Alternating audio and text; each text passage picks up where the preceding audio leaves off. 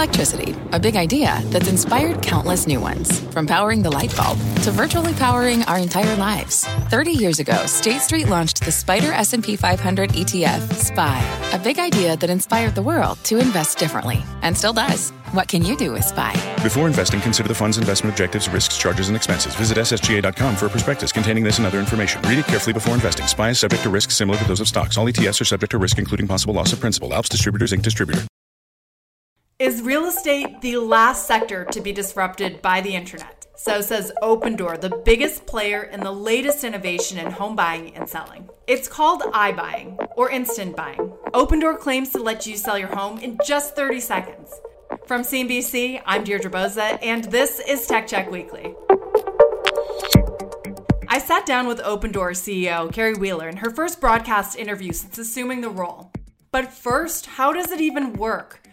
Opendoor was founded nearly a decade ago, and it promised to disrupt the housing market with a technology that could accurately price a home in just a few clicks. The startup betting that sellers would pay a premium to get the cash fast and to forego the uncertainty of showings, agents, and repair costs. It then collects fees from that seller, fixes up the home, and sells it for a profit. It's an alluring idea. The United States has more than $45 trillion of housing, and though just 1% of it changed hands this year, that is still a $450 billion market. So even industry giants like Zillow and Redfin, they had to try their hands, launching their own iBuying algorithms, but they would soon learn just how tough of a business it is to run.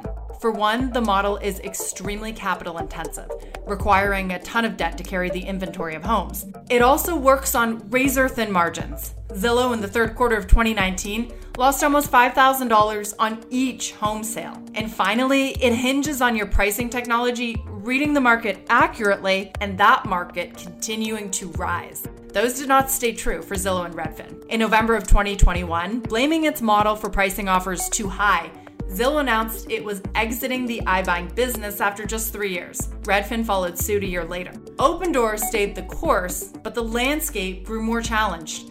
The housing market entered a sharp correction as the Fed raised interest rates to cool inflation. Mortgage rates skyrocketed, doubling in a matter of months. Home sales slowed and prices sank.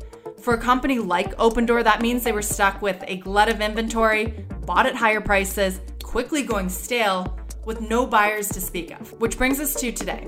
Opendoor is one of the last iBuyers standing in the hands of former CFO Carrie Wheeler, who was hoping to make a success out of a business model that has failed so many others. I spoke to her on the back of a quarter where the company managed to turn a profit. Take a listen. Carrie Wheeler, CEO of Opendoor, thank you so much for joining me um, after a quarter where you beat on the top and bottom line. However, your outlook is pushing the stock down more than 20% in the market today. It was that weaker outlook. What did Wall Street get wrong here? Well, thank you for having me. First of all, Deirdre, it's a pleasure to be here this morning. We actually had a great quarter. We beat, as you said, the high end of our outlook on revenue and on EBITDA. We told the street that we inflect back to being contribution margin positive next quarter we had a 53% growth in our acquisitions, and we reaffirmed our commitment to be back to adjusted net income, which for us is our proxy for cash flow, operating cash flow next year. If you step back, um, we've actually been guiding to the volumes that we reiterated yesterday since last quarter. So for us, there was no new news uh, in last yesterday's announcement. We've been managing through what has been a 40 year shock to the housing system and what continues to be an uncertain time for U.S. housing. And in the midst of that, we've just been focusing on what we can control to bring down our costs and make sure our business is more resilient. For us, um, our volumes are largely a function of our spreads. And for us, spreads mean the risk pricing that we embed in our offers. And they've been at elevated levels, really going back to middle of last year when the housing market reset. When we see more pricing stability in the market, we can reduce our spreads further, make our offers more competitive, That'll lead to higher conversion and more volumes in the system. So we are just managing through a moment. We actually lowered spreads substantially this year. And on the back of that, that drove our 50% increase in acquisition. So all told, um, we didn't think there was a lot of new news in the quarter. And we think we're going to, you know, walk through 2023 and into 2024 in better shape than we've ever been. So what do you attribute then that sort of big leg down in markets in terms of your share price? What do you think the market had wrong? I don't think they listened to us necessarily when we guided to the volume levels we'd be at for the back half of this year. And I think we got to zoom out, right? What is the problem that we are trying to solve? And just remember it. Like, let's not lose the plot here. There is still a fundamental disconnect in what is going on for consumers in real estate. It is a $2 trillion market that is still 99% offline today. Right. Uh, we have enormous demand for our product. Customers come to us. We let them sell their home with simplicity and certainty and speed in a way that they can't get anywhere else. And we have the only platform that can do that for customers uh, and our partners at scale. Uh, and so that is really what we're heads down focused on delivering for customers. And Carrie, you took over at the end of last year, and your tenure so far has been marked by maybe a more conservative approach to risk. Back half of the year, though, on the call last night, you outlined that you're going to be leaning more into growth and increasing inventory. What are you seeing in the housing market right now to know that this is the time to start leaning into that? You know, the housing market, as I said, remains uncertain, uh, but we got to remember home transactions happen in all markets all interest rates environment because life is happening. People still have to move. We don't need the market to come back to five or six million home transactions per year to be successful. What we've seen so far this year is that home prices have been more stable than I think most people had anticipated, but on the back of what has been very constrained supply. Sellers are on the sidelines. They're not moving. They're locked into low interest rates on their mortgages. Um, against that, though, we've had pretty healthy buyer demand, again, against very few new listings coming to the market. Um, so we are still navigating with a fair degree of caution, a whole lot of discipline, but we are starting to see signs that you know the housing market is probably stable from a pricing standpoint. And again, we don't need volumes to go back up to um, historical levels. We just really need our ability to price homes with more stability, and that's what we're looking forward to in 2024 right? You mentioned sort of a key theme underpinning the market this year, and that is tight supply. People are locked into mortgage rates. So, how do you increase inventory in that environment when inventory is so low?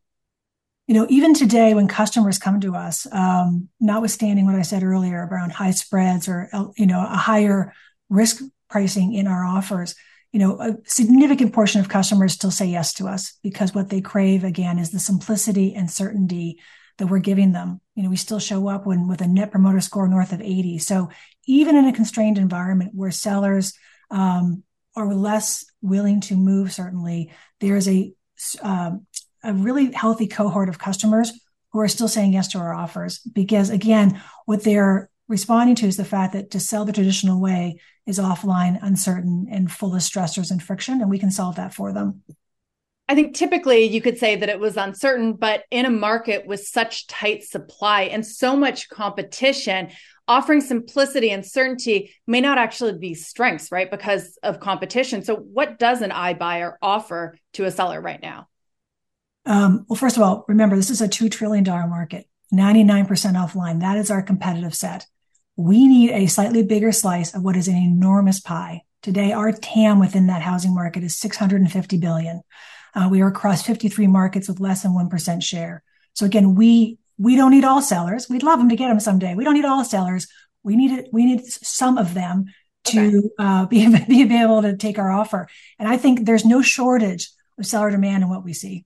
I guess then what kind of seller is going to be giving up a cut in this kind of competitive environment, this competitive market where inventory is so low, so low? Why would they go to an iBuyer and give up some of that?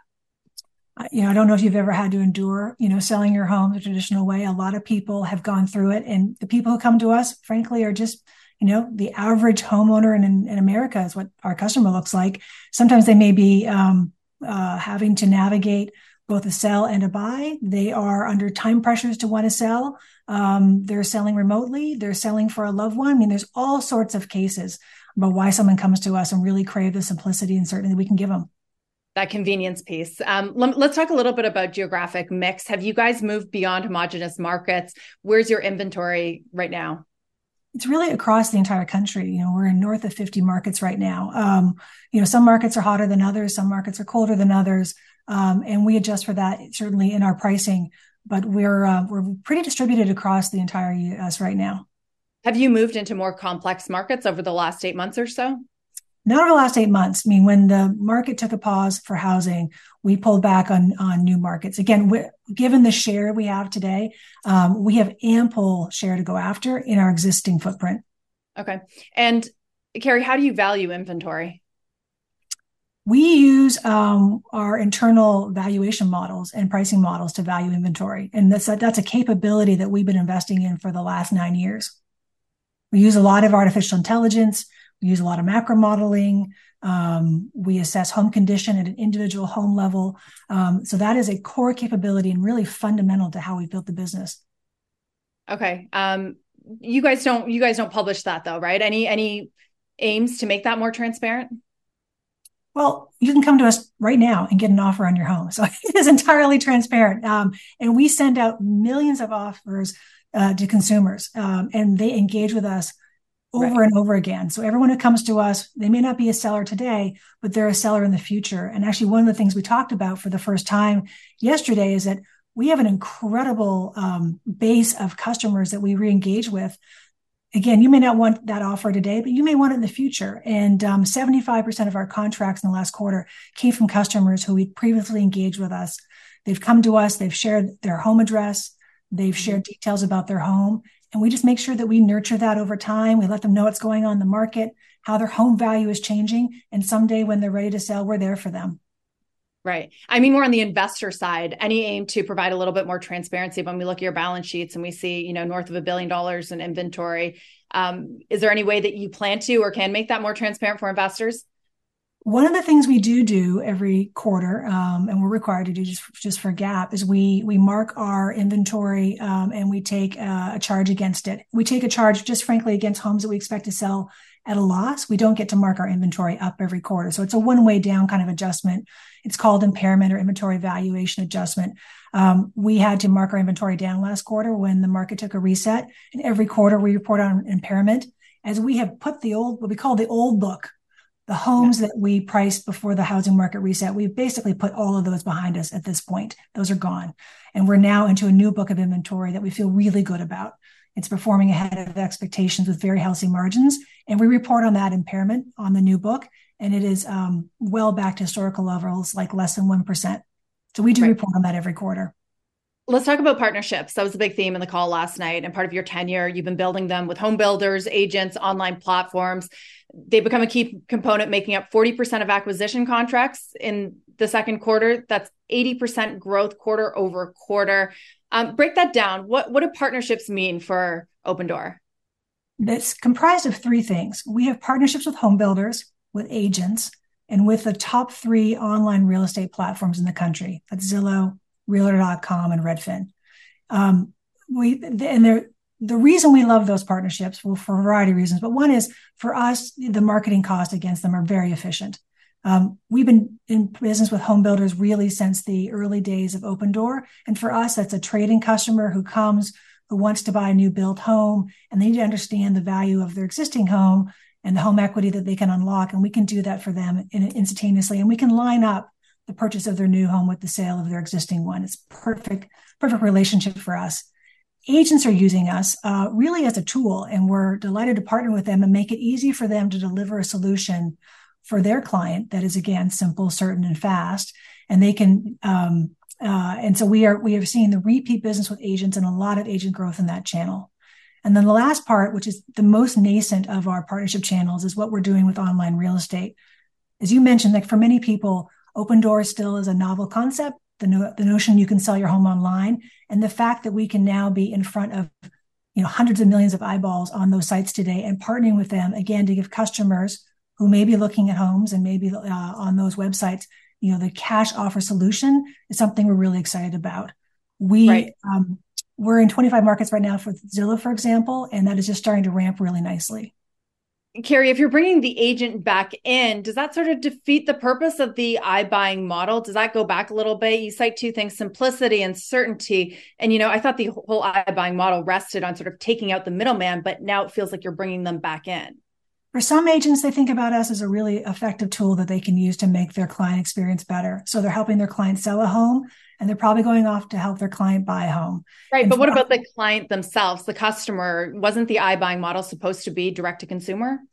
It is. And for honestly, for the vast, vast majority of our customers, they're coming to us directly without an agent in between. But for some agents who are managing a book of business, multiple clients, sometimes it actually makes a whole lot of sense for a client to skip showings, skip doing repairs on spec, um, skip the time and the delay and actually figuring out whether their home's going to sell. And we can give that to them. And if that agent decides that that is the best thing for their client, so they can focus on getting them their next home, we're delighted to be there to help partner on that. Do you ultimately want to eliminate the agent, right? Because that seems like the most simplicity, the most certainty for the seller if you can do that. So, what happens to the agent sort of in the longer term? Yeah, for us, we want to meet the customer where they are, right? I mean, the job to be done for the customer is help me sell my home in a way that is most effective for me. And if that means they come to us directly, um, delighted to do that. That's obviously our core value proposition to consumers. If they happen to come to us at some point via an agent and the agent decides that, you know, listen, this is the, actually the better route for my client for whatever reason, we can facilitate that too. So um, we're really not meant to, um, like, we're happy to partner with agents. We're not anti-agent. Um, if it's a tool that they can use to make their job more effective and their client experience more effective, that's great. Okay. Lastly, um, walk us through how it works with home builders, how the partnerships work. Are they buying on spec and selling through you? No, this is about a client who's walking into a uh, new build showroom on a weekend. They fall in love with that new build home, but they need to know what they can afford. And they need to know, frankly, how much their existing home is worth. You know, how much equity am I going to unlock in that home when I sell it so that I can sign up and commit and not be a contingent buyer for that new build. And we can allow them to do that. You know, our home builder partners would say, Hey, call Opendoor. They can tell you right now what your home is worth and you can line up the transactions. So I know I can sell my home on date X and I can move into my home on, you know, two days later, whatever, whatever works for them. We can help facilitate the whole transaction. And one of the things we have to remember is that for most sellers, they're also home buyers and lining up the transaction, two different transactions, multiple intermediaries, a lot of steps, a lot of uncertainty one of the superpowers of our business is that we can line up both those transactions for customers and make it totally seamless. It's not just about the sell, it's oftentimes it's also about the buy. Right. Carrie, last question for you. Um, you mentioned that, you know, iBuying still makes up just such a small part of this market. And I wonder what increases that. If that didn't happen during the pandemic under those conditions, what is sort of the inflection point where you're going to see more people want to use this model? listen, I think um, the pandemic actually really catalyzed, I think, the trend, the secular trend that we think is very durable and just in the very early innings of moving offline to online for real estate. Not dissimilar to what we've seen in groceries or hailing a cab or booking your travel online. You should be able to sell your home the tap of a button. And we're just getting started. As I said, it's been nine years of investment in having a pricing platform and an operating platform that is really unique to us at the scale we can do it. Um, it's taken a lot of investment. It's taken a lot of innovation and invention. And um, I think that's, we're well positioned, frankly, to be the market leader over time. But it, this is early. This is early. This is the last big sector really that has yet to be disrupted by the internet. Yeah. Well, sounds like a great place to end it. Carrie Wheeler, thanks so much for joining us. Thanks for having me. Appreciate it. This episode was produced by Jasmine Wu, Laura Batchelor, and Mark Gilbert. I'm Deirdre Bosa. See you next week on Tech Check. This podcast is supported by FedEx. Dear small and medium businesses, no one wants happy customers more than you do. That's why FedEx offers you picture proof of delivery, packageless and paperless returns, as well as weekend home delivery to 98% of the U.S. on Saturday and 50% on Sunday. See the FedEx service guide for delivery information. FedEx Ground service is also faster to more locations than UPS Ground. See what FedEx can do for your business. Absolutely, positively FedEx.